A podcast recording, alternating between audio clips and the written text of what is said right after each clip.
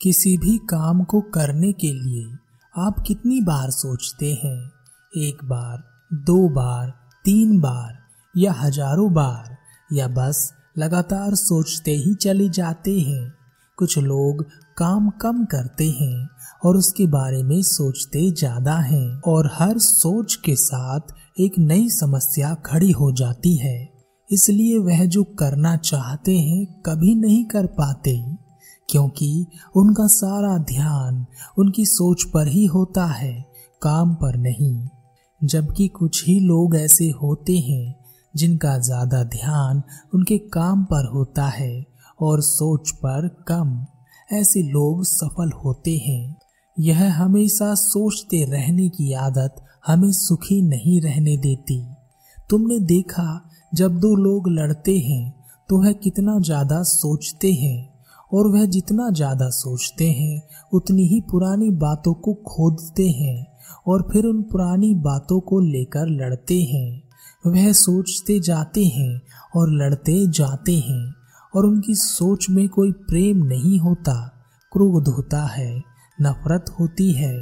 उनकी सोच इसी पर आधारित चलती है तो उन्हें यही मिलता है, क्रोध और नफरत। इसलिए कहते हैं कि बहुत सोच समझकर सोचना चाहिए और ज़्यादा तो कभी नहीं सोचना चाहिए।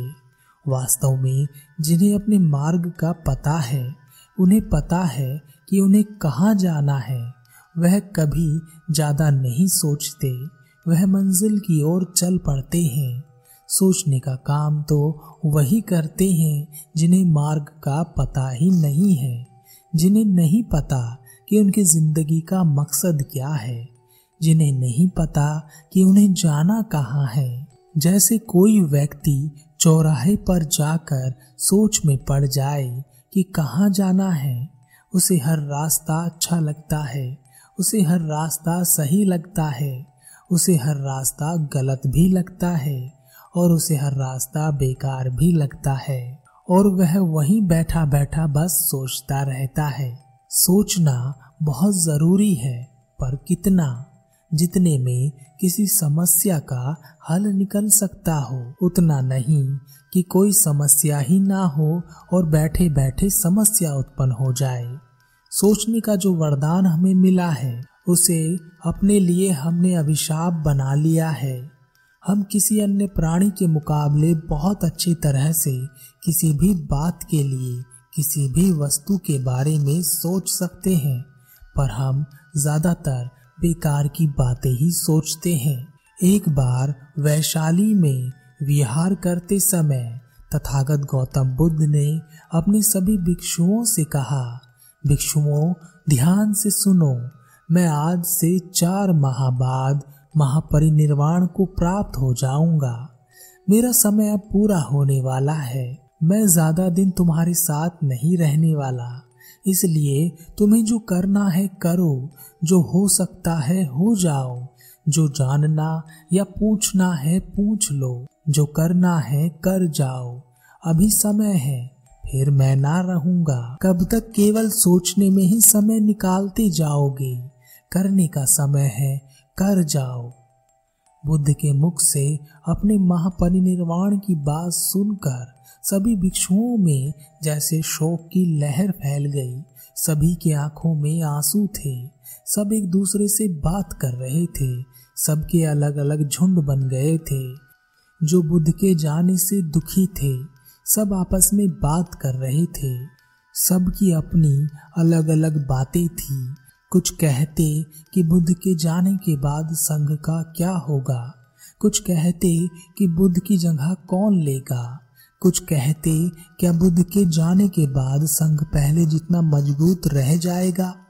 तो कुछ बुद्ध के शोक में बैठे कि जिनके साथ इतने साल गुजारे, जिनकी वाणी सुनने की आदत पड़ गई है, वह अब हमारे बीच नहीं रहेंगे तो हमारा क्या होगा?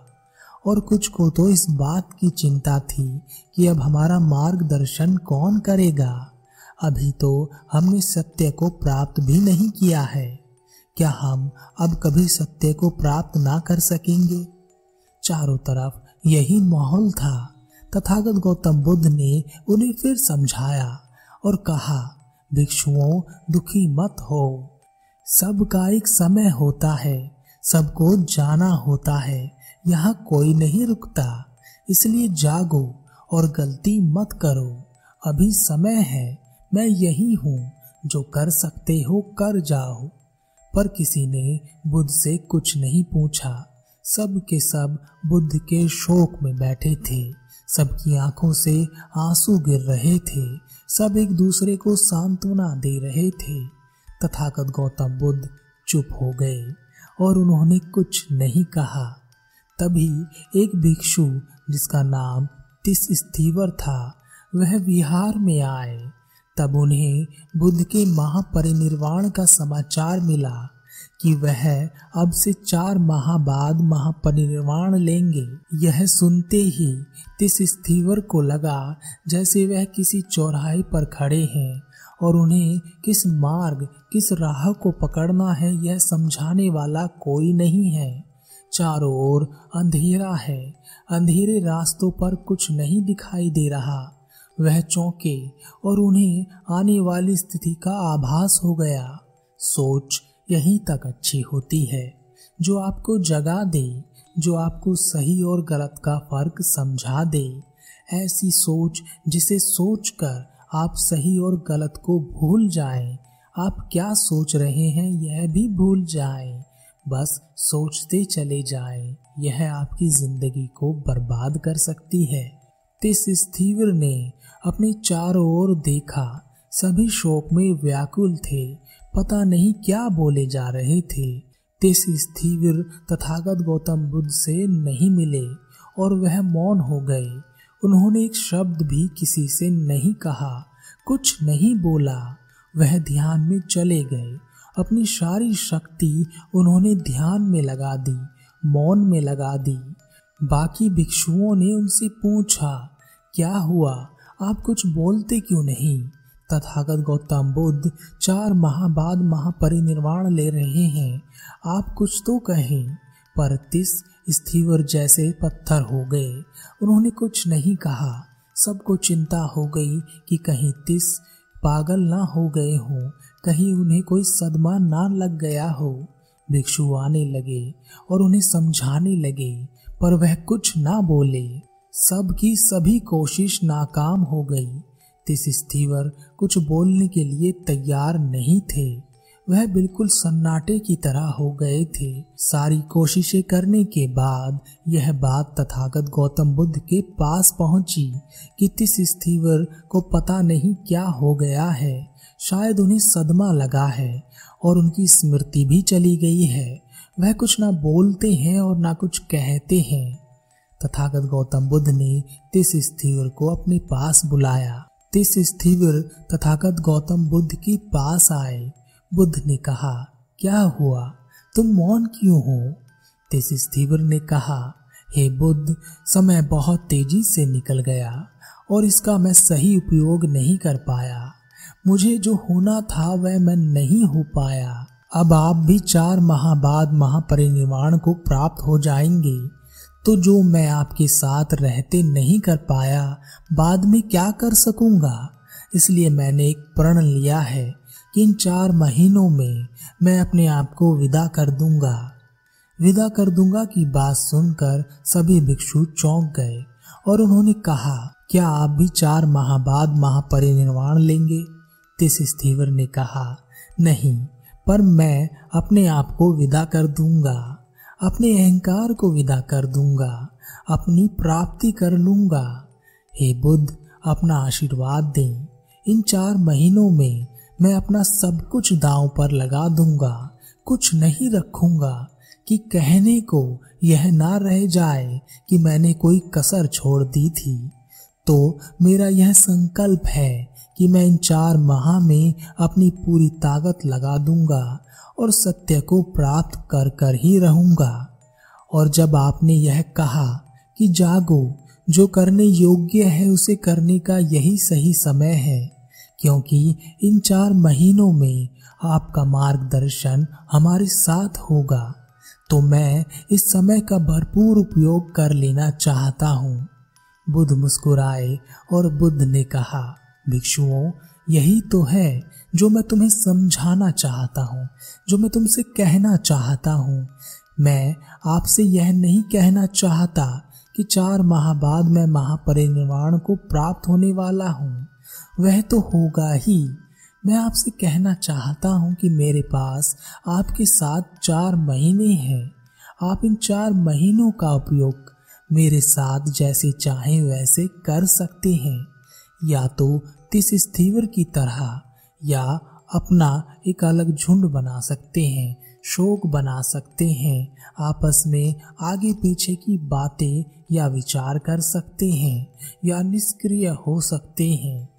दुख में पड़े रह सकते हैं। तुम्हारे आँसू तुम्हारे काम नहीं आएँगे।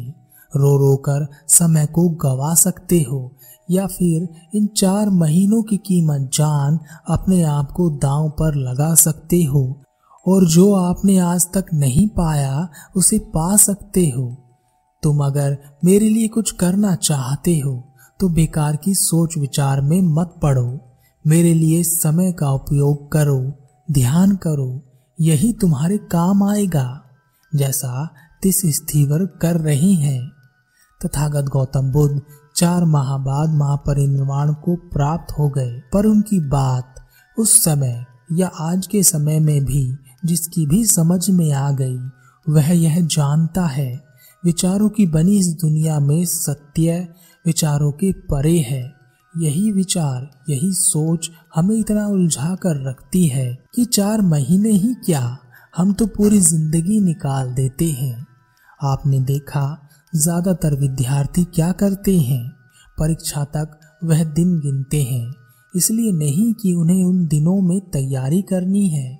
यह देखने के लिए कि हमारे पास कितना समय है। साल भर होता है, फिर छह महीने हो जाते हैं फिर तीन महीने और फिर परीक्षा आ जाती है। फिर उसमें भी देखते हैं कि कितने समय का हर परीक्षा में गैप है। और अगर तीन चार दिन का गैप होता है तो मन बनाते हैं कि तीन चार दिन तैयारी करेंगे। पर तीन दिन तो ऐसे ही निकल जाते हैं। चौथे दिन पढ़ने बैठते हैं, परेशान होते हैं मुख्य मुख्य चीज़ों को पढ़ने की कोशिश करते हैं, और वह भी दिमाग में नहीं टिकती। फिर कुछ टूटे फूटी जानकारी लेकर परीक्षा में बैठते हैं। पर ऐसा हम अपने साथ जीवन भर करते रहते हैं। अपनी ज़िंदगी की हर परीक्षा में हम ऐसा ही करते हैं। टूटी फूटी शक्ति लेकर चीज़ों को करने की कोशिश करते हैं और फिर वह नहीं होती, क्योंकि सही समय पर सही चीज़ें नहीं की गई और हम अपनी ज़िंदगी ऐसे ही निकाल देते हैं।